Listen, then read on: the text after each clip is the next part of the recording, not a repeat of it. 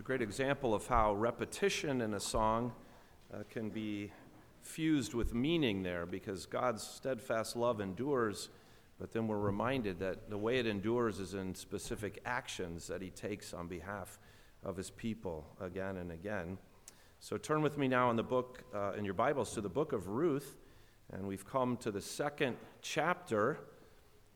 Ruth is quite a refreshing uh, breath of uh, fresh air, I guess, as you go through your Bibles. You have the first five books of Moses and God there taking a family and turning them into a nation and bringing them out of slavery and then planting them in their own land.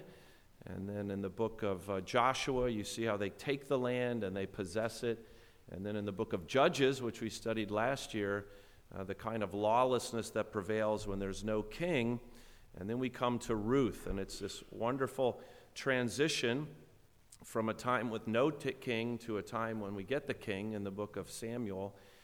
And, uh, and what you see is God's uh, mercy. And, and, and so, from going to dealing with nations and wars and battles and great movements of people, down to just one family uh, one family, a mom, a dad, and two sons, and they go off and uh, the father dies, and the sons marry, and then both of the sons die.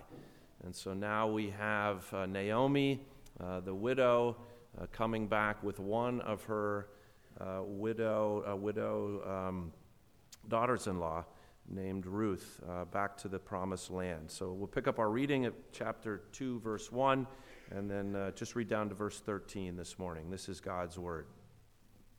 There was a relative of Naomi's husband, a man of great wealth of the family of Elimelech. His name was Boaz. So Ruth, the Moabitess, said to Naomi, Please let me go to the field and glean heads of grain after him in whose sight I may find favor. And she said to her, Go, my daughter. And she left and went and gleaned in the field after the reapers. And she happened to come to the part of the field belonging to Boaz who was of the family of Elimelech. Now behold, Boaz came from Bethlehem and said to the reapers, The Lord be with you. And they answered him, The Lord bless you. Then Boaz said to his servant, who was in charge of the reapers, Whose young woman is this? So the servant who was in charge of the reapers answered and said, It is the young Moabite woman who came back with Naomi from the country of Moab. And she said, Please let me glean and gather after the reapers among the sheaves. So she came and has continued from morning until now, though she rested a little in the house. Then Boaz said to Ruth, You will listen, my daughter, will you not? Do not go to glean in another field, nor go from here, but stay close by my young women. Let your eyes be on the field which they reap, and go after them. Have I not commanded the young men not to touch you? And when you are thirsty, go to the vessels and drink from what the young men have drawn. So she fell on her face, bowed down to the ground, and said to him, Why have I found favor in your eyes, that you should take notice of me, since I am a foreigner?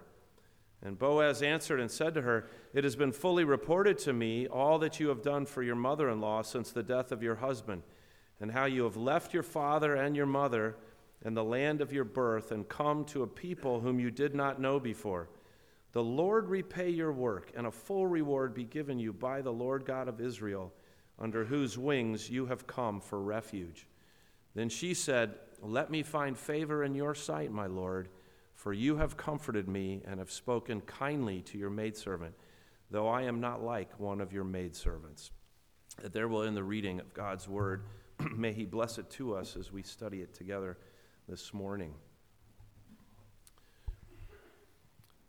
A number of years ago, a young man came to our congregation. He's no longer with us, but certainly some of you will remember this.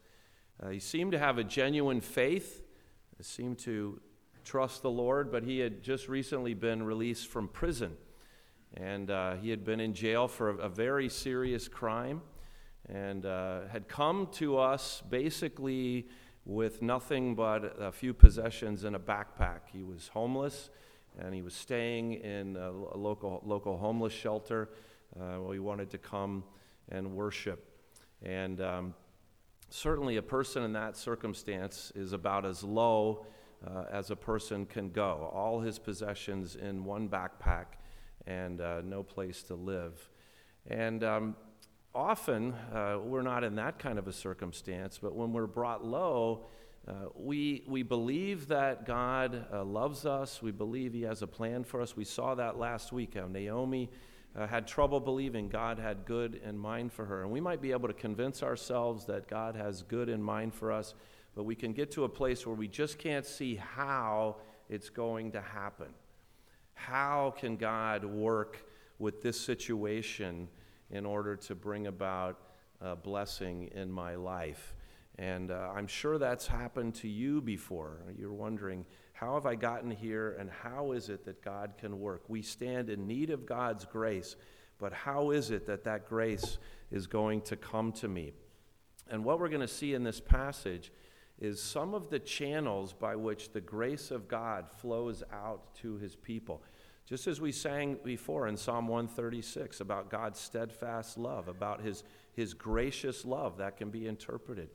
But, but that love flowed to the people through concrete things that God was doing amongst the people. And that's what we sing about in Psalm 136. And we're going to see in this passage here how God's grace flows to his people through certain channels. And that should be an encouragement to each one of us. And that is the main point we hope to see this morning. This is in the outline that I gave you. God's grace flows into your life in many ways, but ultimately it comes to you through Jesus Christ, who is God's man of excellence. And we'll see why that term is so important as we look at this passage. Now, you children, you might draw for me one of these ways that God blesses uh, Ruth and Naomi. And just listen, there's several different ways. Maybe draw one or two of these for us as we think about how God blesses us. Well, the first thing I want us to notice here as we look at the passage is that before God, you and I are indeed truly needy. So Naomi comes back uh, with Ruth, her daughter in law, to the promised land. And we talked about this last week how uh, she looks so haggard, the people didn't really even recognize her. Uh, but she says to them, if you go back in chapter 1, verse 20, uh, do not call me Naomi, that means pleasant, but call me Mara, that means bitter, for the Almighty has dealt very bitterly with me. I went out full and the Lord has brought me home again empty.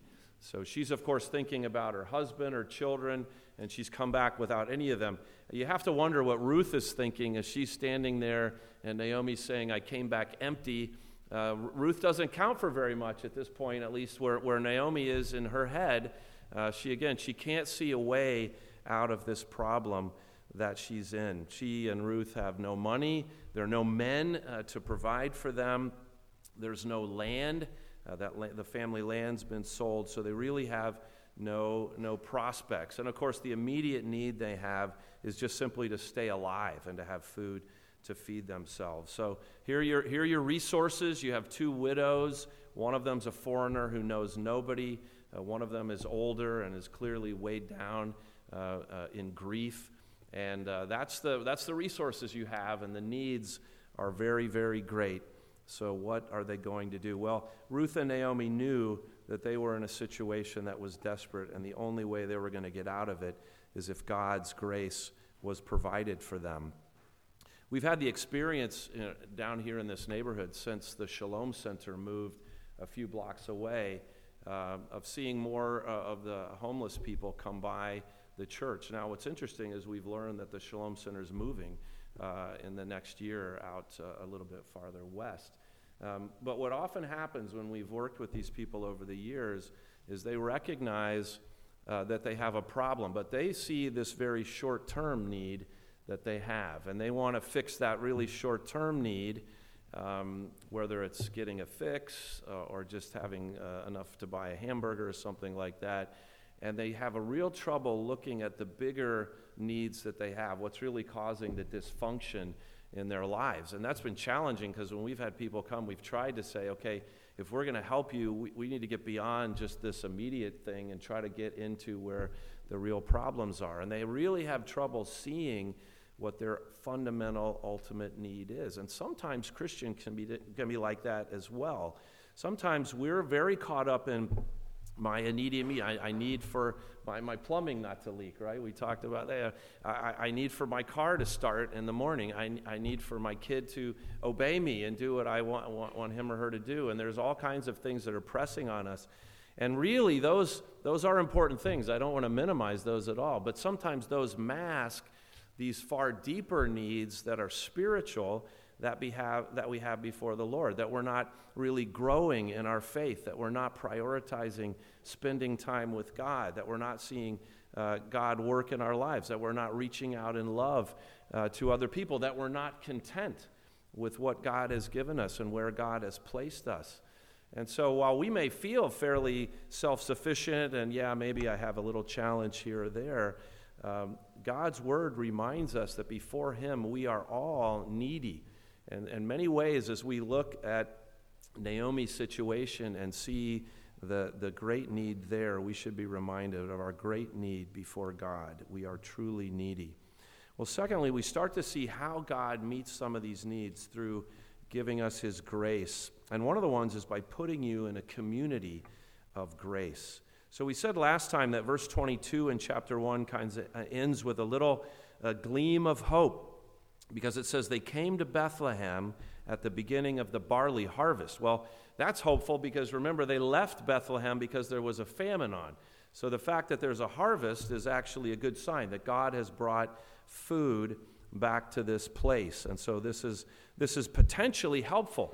But, uh, but we didn't have to ask how are two uh, women going to be able to provide for themselves? They don't have a field, they don't have land, they can't plant and grow anything, how are they going to be able to feed themselves? Well, uh, this is a story that could only happen in the nation of Israel because they came to a land that made provisions for people who were poor.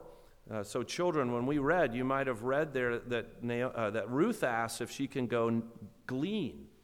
And that's a term that we don't use very often in our day and age. But gleaning was something that God allowed so that poor people could feed themselves. So I put in your outline a couple of references from the Old Testament that describe this. So Leviticus 19, verse 9. And there the Lord told the people, When you reap the harvest of your land, you shall not wholly reap the corners of your field, nor shall you gather the gleanings of your harvest. So when you're bringing in the grain, you don't, you know, you don't sweep the field and pick up every last piece. You let some of it fall and you just leave it there. You don't go back and pick it all up. Or Deuteronomy 24 19, when you reap your harvest in your field and you forget a sheaf in the field, you shall not go back to get it. It shall be for the stranger, the fatherless, and the widow, that the Lord your God may bless you in all the work of your hands. So, see, they were coming to a nation uh, that was governed by God's law, and God's law was a reflection of God's gracious character. And, and his law required that they make provision for people who were in desperate situations to be provided for. So they could come along after the farmer went through his field, and he just goes through it once. He doesn't go back through it and back through it to pick up every last bit. He just goes through it one, once. Then the poor people could come along afterward, and they could pick up the grain that was left. And so this was a, a, a, way for them to stay alive. They could eat it or they could sell the grain that they collected. And notice it in Deuteronomy, it's a provision for the stranger, the fatherless, and the widow. Well, Ruth is a stranger and a widow, so she's really qualified for this. And you, you can see the wisdom of God's plan because there is a provision for people who have experienced hardship, but the provision itself requires work. It doesn't dehumanize people. It doesn't incentivize people to sit around and do nothing while somebody else gives them things. Uh, it's, not a, it's not an alternative lifestyle. You're, you're not meant to live uh, by gleaning indefinitely. It's meant to allow you to provide during a, a rough patch so that you can then uh, get over it. But this is a picture of the way a community of grace operates, that there is such a law, that there is a provision. And clearly, in these fields, they were allowing the poor uh, to glean. And so we should recognize one of the ways that God's grace comes to you is through being in a community that's governed by the Word of God, a community of grace. And the church truly is an island of that in the midst of a world that is, is not very friendly. This is a world of cancellations. I don't know if you saw uh, Pastor Alistair Begg, who's been preaching for 40 years at a Reformed church outside of Cleveland. On his radio show, uh, he offered an opinion, uh, an opinion on a matter of counsel. I didn't necessarily agree with his opinion, but it was just an opinion. And uh, for that, there's been this hue and outcry, and some of the radio broadcasters that carry his show have canceled him. And uh, I said to my wife, I said, to really remind you that we're all just one, take one position on one controversial issue away from having our careers, you know, derailed and being canceled. This is the world in which we live. And uh, that's not, that shouldn't be the way of the church, uh, a community of grace where people can be forgiven and people can be encouraged and people can have their needs met and people can care for them. And this is where Naomi and Ruth come. They come to Bethlehem. And remember how remarkable this is because this is all happening during the time of the judges. Um, when people are being killed and abused and lawlessness is going on throughout the land. And here is this beautiful island of grace. Uh, quoting from Christopher Wright, he said, This is life in a faithful covenant community, a community where hearts have been transformed by grace. And he really he puts his finger on something that I, I never noticed before. That one of the reasons Ruth is so refreshing is that everybody in the book seems to have been touched in one way or another by God's grace. There's no, you know, bad guy uh, trying to get you or anything like that. And this really is by intention and by design to show you what kind of a community the church should be like. What a blessing that God's drawn you into a community of grace. That's one of the primary ways He blesses you. Well, thirdly, we see here that God's grace also comes to you through diligent effort. Uh, I mean, don't get scared now. I know we're not, we're not, we're not going away from election here. We're not saying that uh, we earn anything, but there is a place for diligent effort, and, and this we cannot miss. So notice in verse 2 here, um, Ruth asks Naomi permission. It's fascinating. Please let me go to the field and glean heads of grain. So uh, she asks Naomi permission to be Naomi's servant. Uh, we don't know why is Naomi not leading the charge? Why is Naomi not the one taking them out? We don't even know how Ruth knows about this provision of the law, but she seems to know it. So perhaps Naomi's old or she's in bad health but it's quite likely that she's depressed and she's just not able to do anything. But one thing we do know is that Ruth is obedient and diligent, and she is showing us the way a Christian should deal with adversity. She doesn't know how this whole story is going to end, but she knows they need to eat, so she has to do the next thing, which is go and get grain. I put a quotation in your outline. This is one of the the uh, people Dave Ramsey loves to quote. Uh, he's, uh, he's a 19th century uh, Cajun uh, uh, writer, and his name is Alfred Mercier. He says, It's want of diligence rather than want of means that causes most failures. And that's an interesting thing to ponder. but here we see Ruth not failing for a want of diligence. So she walks out of the city gate.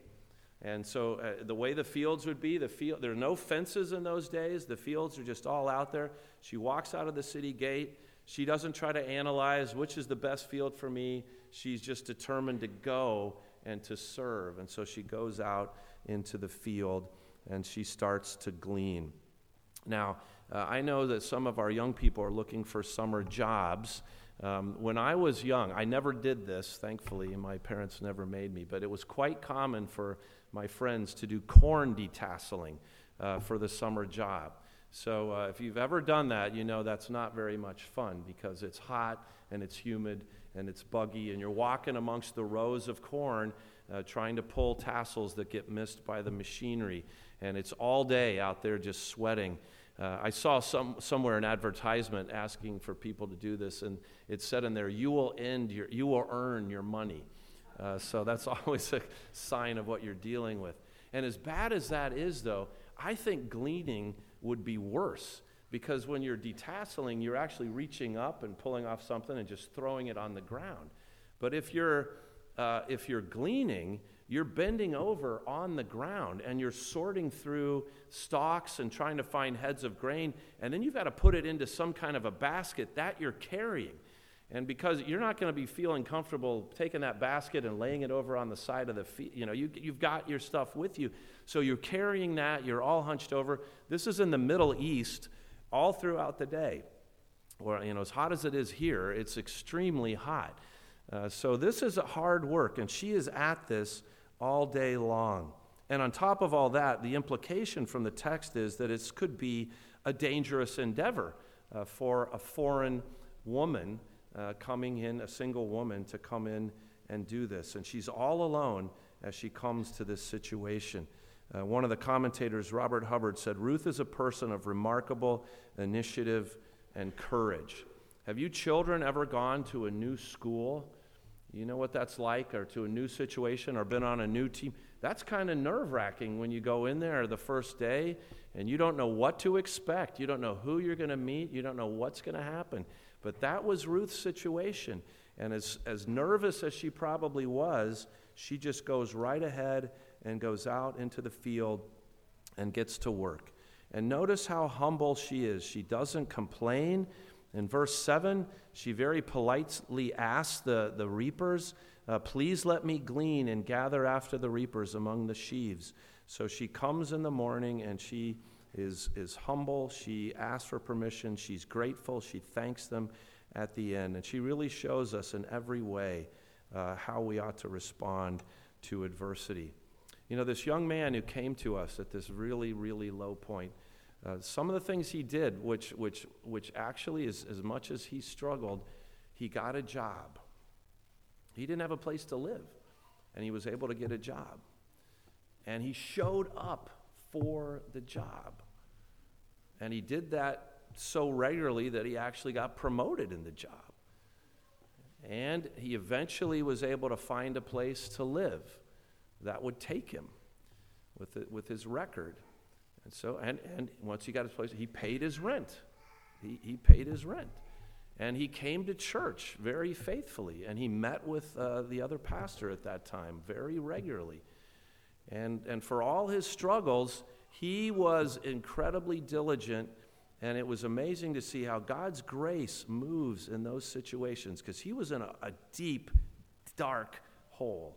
And God started to bring him out of that. And that's what you see here. This whole situation with Ruth and Naomi is starting to turn now.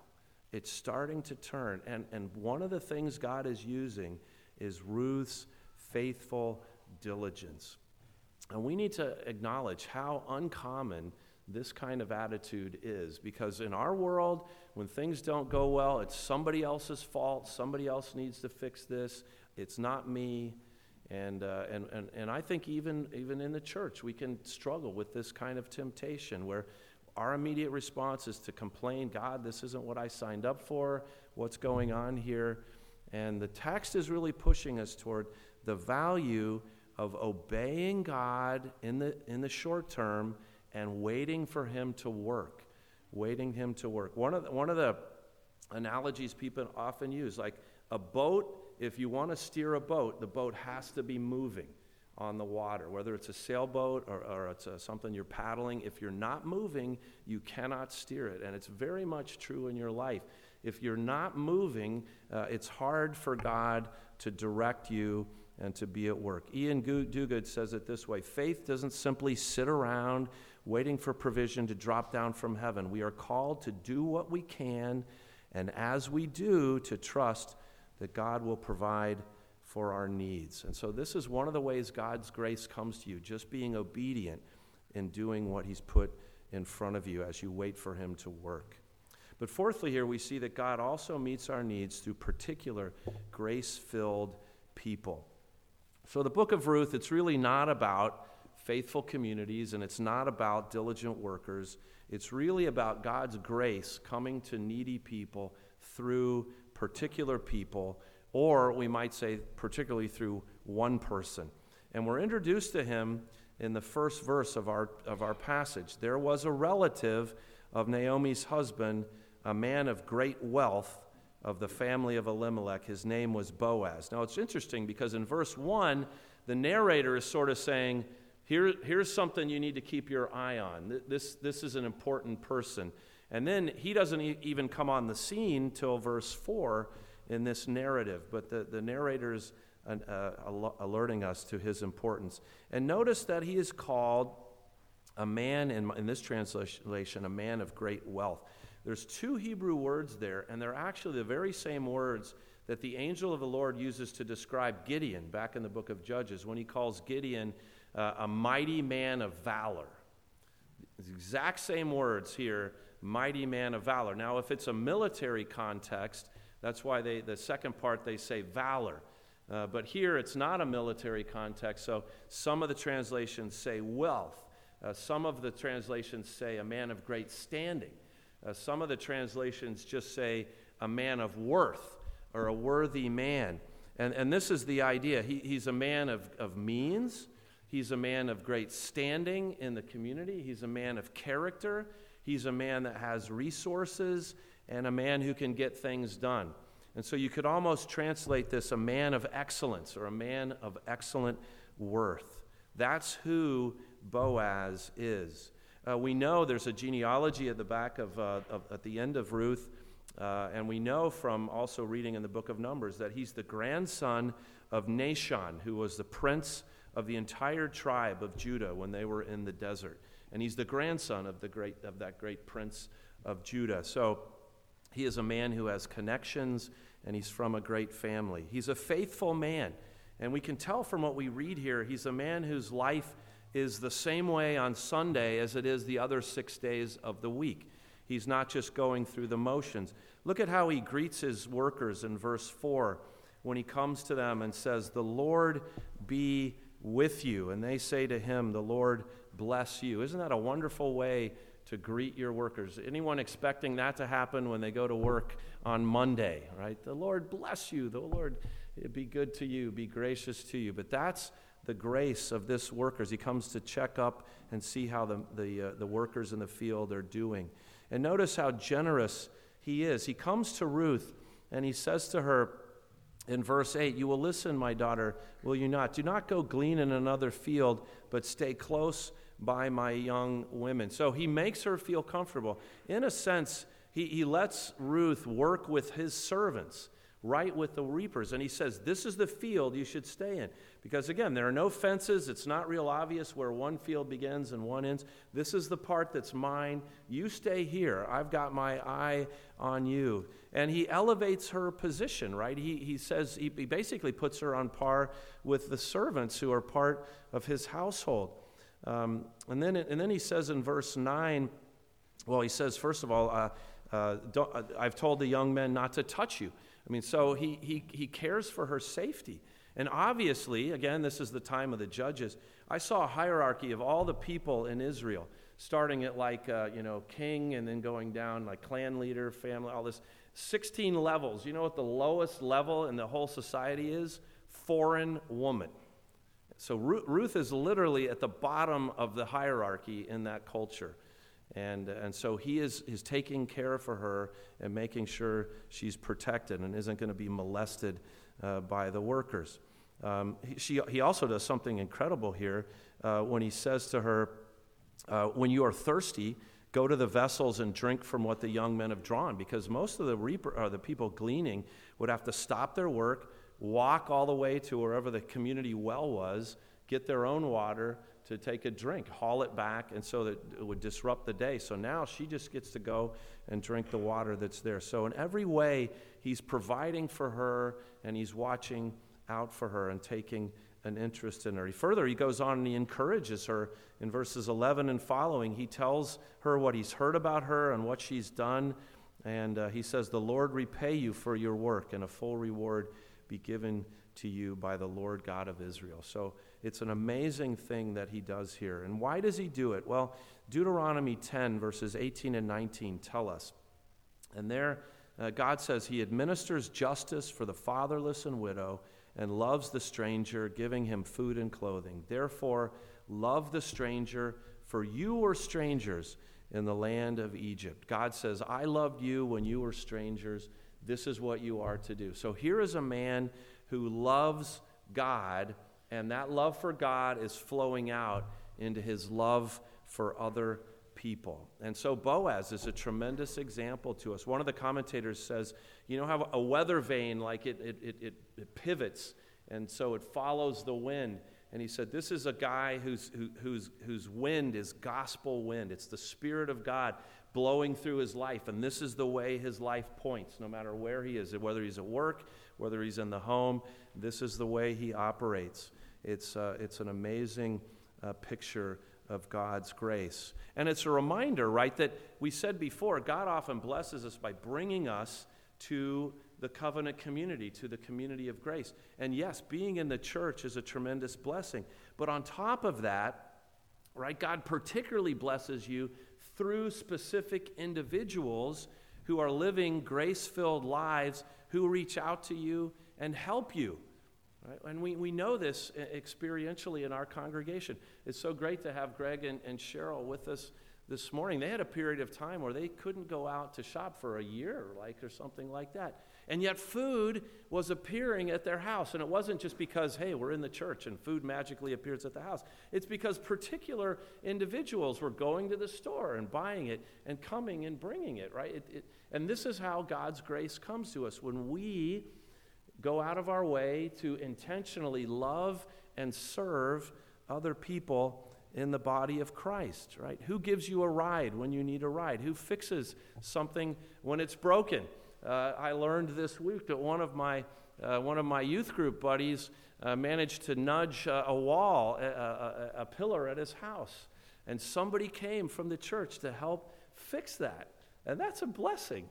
That's a blessing that God is there working through the other people in the congregation. And so we need to recognize that and we need to ask ourselves Am I being used? Am I serving as God wants me to? And am I letting other people serve me when I'm in need? Because God's grace comes through particular diligent people. Well, ultimately, uh, we see here it's, it's not that God's grace just flows through particular people, but that it flows to you through the Lord Jesus Christ. And He's the great man of excellence uh, the one who notices you and notices me. So we have to see here Boaz is more than just a godly man. He is that, but he is also clearly a type of Jesus Christ. And we'll get into that a little more even next week. But God sent Boaz in particular.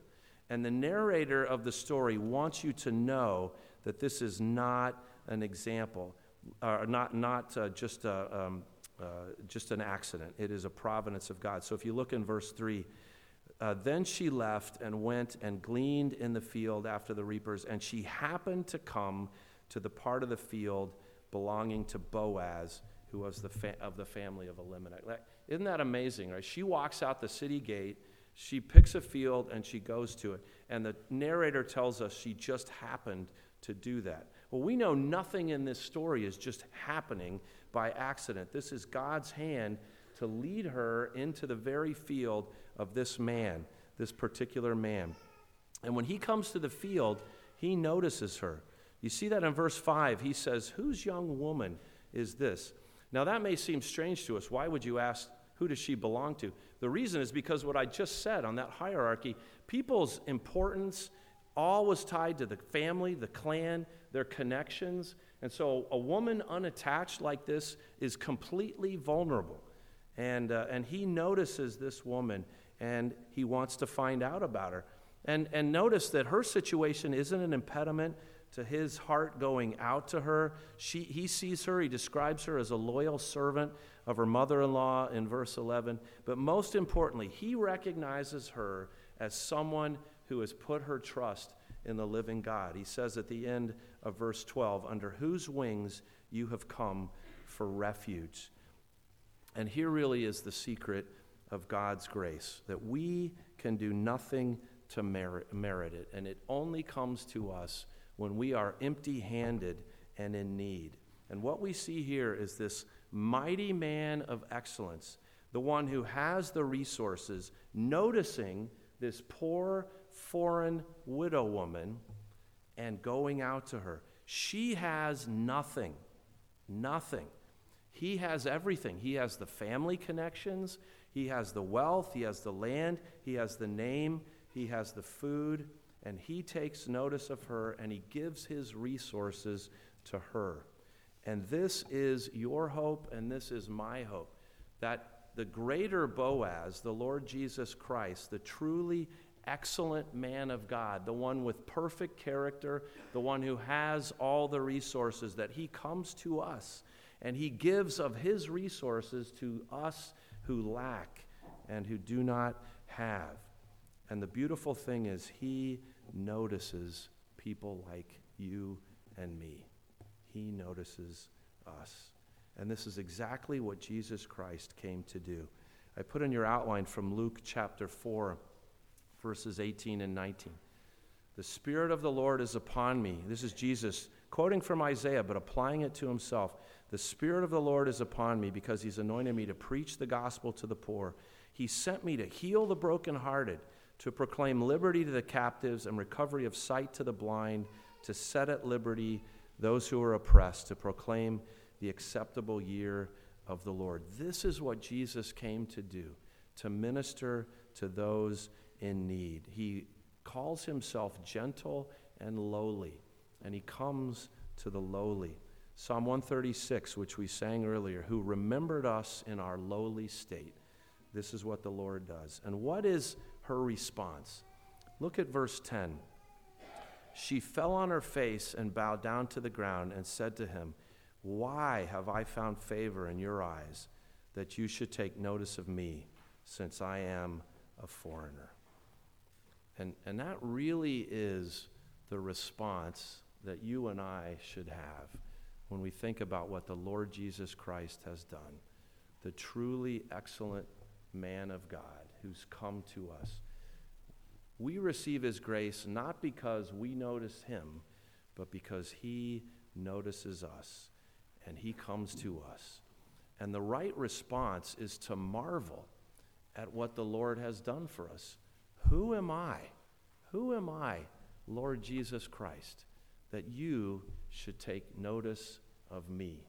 I have nothing to offer you. I'm in this situation. I can't get myself out of it. But you, Lord, you have taken notice of me. You have come to me and taken my sins away and given me spiritual life. And that's what we see in this passage, and that's how we see Boaz pointing us to the Lord Jesus Christ. This is what Jesus did so powerfully in the lives of his disciples. You remember what happened after Jesus had um, he'd, he'd risen from the dead. His disciples didn't quite yet know what was going on. They didn't know what they should do. And Peter went back to fishing. I think it's an interesting example of this. He, he did what he knew how to do, he went back to fishing. But his last interaction with Jesus had been him denying Jesus three times that he knew him. And Jesus appeared to him when he was fishing and brought him onto the shore and restored him and gave him a charge to serve him. Peter didn't go looking for Jesus. Jesus came and found him. And that's what Jesus does to his people in need.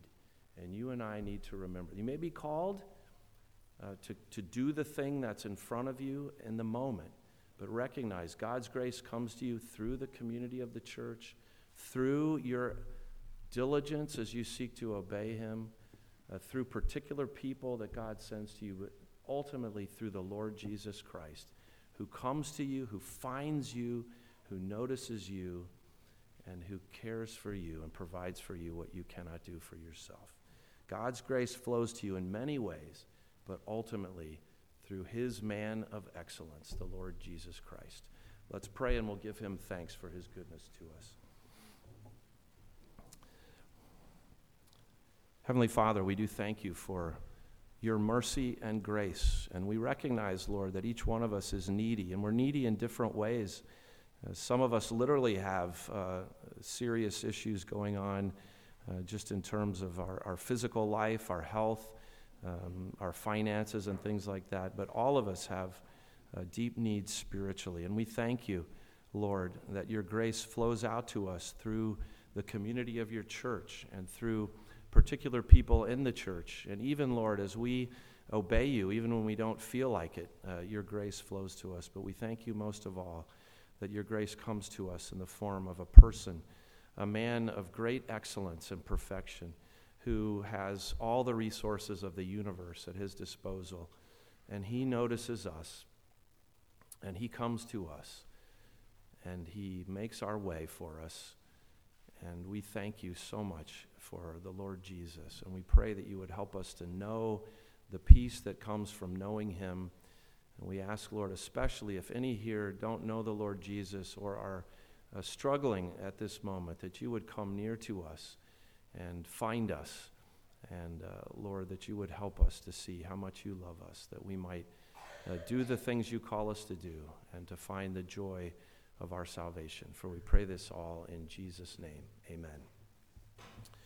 And now we'll sing back to the Lord our praise uh, from Psalm 72, selection E. And we've chosen this because it so accurately describes the heart of our Lord, uh, even the heart that we've seen here in Boaz. He will save the needy when they call, save the poor and those who have no help. He has pity on the poor and weak, and he saves the lives of those in need. And this Psalm 72 is about the king. And yet it's describing a king who is very, very gracious and knows the needs of his people. It's a wonderful picture of our Savior, the Lord Jesus Christ, who has pity on us and who saves us in our need. Let's stand and we'll sing our praise to him.